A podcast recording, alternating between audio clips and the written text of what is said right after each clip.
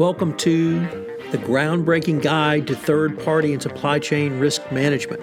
How Exiger's trades framework revolutionizes third party risk management and supply chain risk management in 2021 and beyond. In this special six part podcast series, sponsored by Exiger on the trades framework, we will look at how the trades framework is a cutting edge but actionable blueprint to build a modern third party and supply chain risk management program. Over the next six episodes, I will be speaking with Exiger's experts as we go through each layer of the trades framework at the tactical, program, and strategic levels. We will put a spotlight on transparency into your current state with Skylar Chai and Tim Stone discuss risk methodology with Teresa Campobasso and Matt Hayden, assess current risks with Laura Tolchin and Peter Jackson, determine mitigations with Carrie Wibben and Aaron Narva, evaluate the trades framework uplift with Brandon Daniels and Josh Teal, and end with Brandon Daniels and Erica Peters, who will give a review of supplier monitoring and close out with how government and critical industries are leading the charge using the trades framework to outpace threats and vulnerabilities while minimizing third party risk management gaps.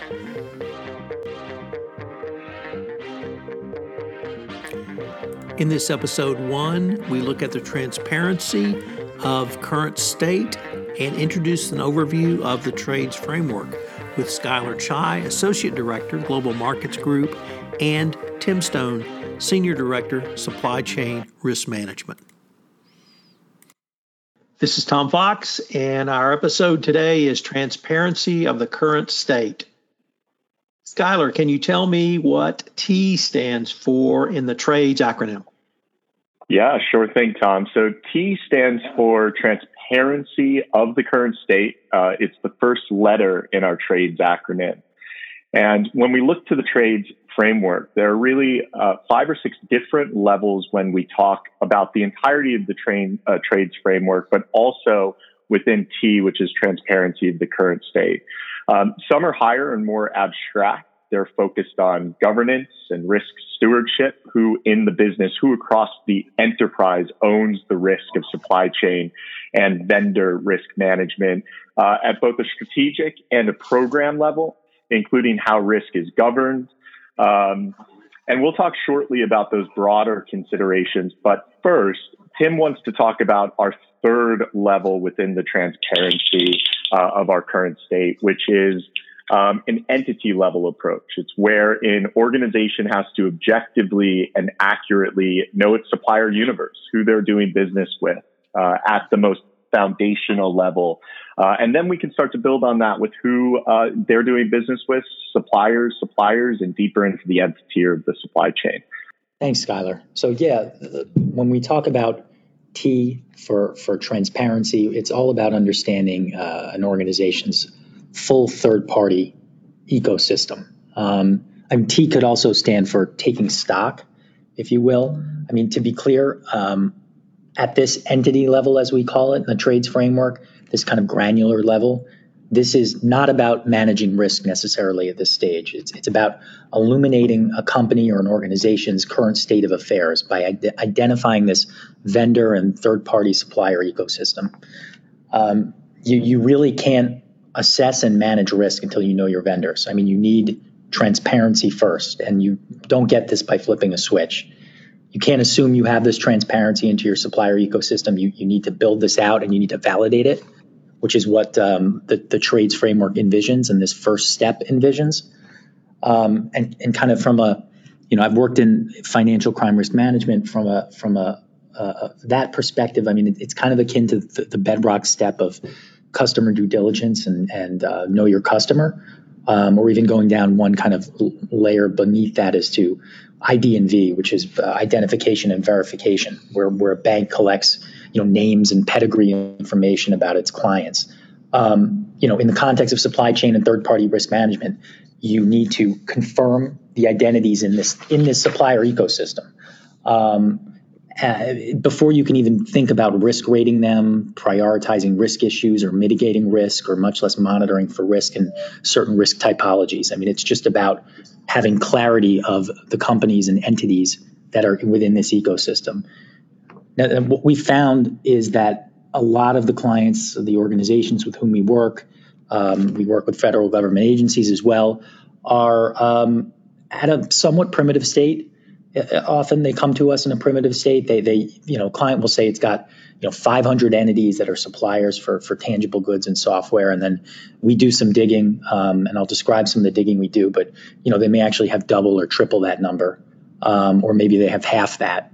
Um, they, they, have lists of, of clients that that or, or lists of vendors and, and suppliers that that are inaccurate um, that it's it's like getting a poor CDD or KYC file at a bank. Um, and the, some clients just admit that they have really no way to kind of canvas their their uh, their supplier ecosystem and have a firm understanding of which which companies and entities are within that ecosystem. And I mean, this kind of boils down to uh, just poor information sharing, which impacts big companies, but also small companies as well. Um, you can have different business units within an organization um, that are using the same vendor for slightly different use cases, but uh, all have material financial relationships with the same vendor, but this information is siloed. Um, it's not disseminated. And so one part of the company thinks a, a, a, an entity is a sub tier supplier when in fact it's directly supplying another unit of the company as a tier one supplier. Um, and you know we've got clients and, and we've seen in, in the industry clients and, and and companies commissioning market intelligence reports, but really until you know uh, the companies that you're doing business with and the, the, companies that are in this ecosystem, you're really putting the cart before the horse because there's really no actionable steps to take. So that's kind of what I mean when I say that at this level, it is really not, we haven't reached the risk management stage. It's just kind of the taking stock of your environment. Um, so the question then is is how to build this initial tier of reliable, validated, and deduplicated entities that are mapped to the business units, products, and use cases. So how to get this initial transparency, and there are kind of two two areas that we go to. Uh, there's internal supply data elements and external supply data elements. So for a company that comes to us and they want to understand and illuminate their supply chain and understand the entities in it, um, you begin by kind of looking at an organization's contracts and paperwork and really kind of going on a fact finding mission, engaging stakeholders throughout the organization to come at it. You, the goal is to arrive at this golden source of suppliers and vendors. And then, as I said, map them to the products, business units, and use cases across the organization. So now going beyond that, um, direct suppliers to actually the suppliers of the suppliers, you can look for internal supply data um, going into the sub tiers because there are a number of resources available, like for computer hardware, which is ubiquitous, um, you know, is often accompanied by minimum operating uh, specifications, product manuals, or bills of materials. That can be a window into the hard sub associated software. And from there, it's kind of a, a, springboard to find original equipment manufacturers and partner companies. Um, you, you, can also look at supplier questionnaires and also responses to requests for proposals that a company has submitted. Um, and once you've exhausted these internal supply data elements, then you can tap external supply data. And we do this quite often. Um, my team at Exiger does this quite often, where we, we will um, leverage um, external data sources. And these include um, public contracting, purchasing, and spending data. there are open source and also proprietary databases where you can get pretty granular federal contracting data that you can bulk pull and then analyze to understand prime to subcontractor supplier relationships.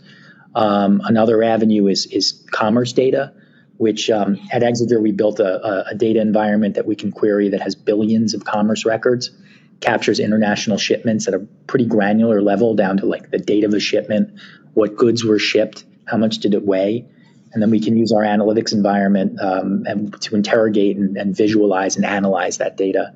Um, and a couple more areas of, of external uh, data uh, about supply chains um, is software and IT supply chain data. And, and, I mean, this is so important and timely in light of SolarWinds, Colonial Pipeline. I mean, last week was uh, Kaseya. I think I'm saying that correctly, but it, the, the, supply chain attack from late last week. Um, you know, we have tools to, to scrape the internet for open source evidence of a company's software usage. And by doing so, we can understand the entities in a digital supply chain. So we can see kind of the nexus or the web of connections between the, our, our, client and other and its software vendors. Um, and in turn, go even deeper into the uh, supply chain, the digital supply chain in that way. And then there, there are other avenues such as parts data through open source parts data aggregators and also um, just doing market research, um, leveraging regulatory records, which can be a source of information about a company's material contracts and supplier relationships. Um, so that, as I said, is at the entity level, kind of the most granular and and a, a threshold step where a company or a, a, client comes to us and says, "We, you know, we want to uh, we want to understand and illuminate and manage our supply chain and, and third party risk." Um, and these are this is kind of the the the initial bedrock step that needs to be taken. So you need to understand your supplier ecosystem. And I'll, I'll hand it back to Skylar to talk a little bit about uh, some of the governance, governance and risk steward um, aspects of this this element of the trades framework. Great, thank you, Tim. So as we've mentioned, and as Tim has walked us through, uh, T, which stands for transparency within the trades framework, um, has different levels and Tim spoke, of course, about the entity level and illumination of supply chain partners. And then there are two other levels of transparency those at the program and strategic level, which really speak to governance and accountability associated with third party and supply chain risk management reviews, which spills over, of course, into how you analyze, stratify, and prioritize the kinds of risks identified through the framework. At the strategic level, which is really the enterprise wide level, the first element in order to assist a company or you or a business in better understanding transparency uh, is to create and document very much a mission statement and purpose explanation. Uh, as Tim mentioned earlier, oftentimes when we engage with our customers, they believe that they have a certain degree of exposure to X number of vendors or N tier supply chain partners. Um, but when we get into uh, when we get into their shot, uh, what we see is that there may be three, four x what they originally believed that they are exposed to, and one of the root causes, primary reasons of lack of transparency at the strategic level, the enterprise wide level, is there's no clear and set out documentation that allows for them to understand how mature their program is. Um, it should really be a high level policy document with broader principles and goals that explains to the business who owns certain risks, what is the governance around those risk owners and risk types, um, what is the strategy around that governance that really allows for our clients that l- are looking into their supply chain risk management um, governance structures to create a baseline analysis of their program's maturity. Um, based on that documented internal maturity assessment, there's of course a need to continue to establish stakeholder engagement and governance principles, which leads us to a program level approach, the third layer of transparency into a current state, which is the operational level that supports that enterprise wide strategic and policy setting document. And so when we look into the program level that supports illumination and transparency of supplier ecosystems, the first goal is to, of course, develop and maintain more granular sets of policies and procedures which provide guidance. Those, those policies and procedures should be agreed to by various risk stewards and risk owners, including the business that sit within the enterprise. Uh, key risk owners should be fully bought into the process from inception of the supply chain risk management program so that if an external provider such as Exiger or a partner assisting in the review of third party or supply chain risk management illumination um, asks, as Tim mentioned earlier, who are your tier one suppliers? Immediately, the business knows who owns the risk and who can determine the right um, areas and focus of approach when we look into supply chain risk management. Um, at the program level, what we also want to do, uh, in addition to identifying key stakeholders, is to develop a um, a responsible, accountable, matrix where we are looking for consulted um, individuals that sit within the business that maintain an informed posture of supply chain risk management and vendor illumination. Uh, those key stakeholders that sit within that matrix may be key executives, the legal team, the compliance department, um, uh, procurement onboarding, for example, all the way down to technology and security as we illuminate software supply chains. As Tim mentioned earlier, Kaseya was a supply chain injection attack that happened most recently um, through a uh, zero day exploit. And that function really sits within technology and security to immediately cut off access from those malicious threat vectors as they become known. Um, last, certainly not least, within our program level transparency, um, is to determine communication and workflows that operate your program. We need to identify uh, data sourcing and right size technologies that align to your program's maturity uh, to ensure a single source of truth for not only each one of your vendors and their related supply chains, but also the overall program that you're now establishing through better understanding of your program's transparency. And then as we move forward in time, there needs to be within the uh, communication and workflow function of our program level review. There needs to be a continuous evaluation of improvements for your trades framework. This could mean periodic refreshes or reviews with each, with each one of the key stakeholders and risk owners to better assess macro and micro risks and changes, not only external to your program, but internal to your enterprise. Ultimately, these principles help guide company stakeholders and take the right risk related decisions and actions as you move through the trades framework. Gentlemen, unfortunately, we are near the end of our time for this episode, but I look forward to continuing the conversation. Great. Thank you so much for your time today, Tom. This is Tom Fox again. Thank you for listening to this episode on the Trades Framework. I hope you'll join us tomorrow where I visit with Teresa Campobasso and Matt Hayden on step two of the Trades Framework Risk Methodology Design.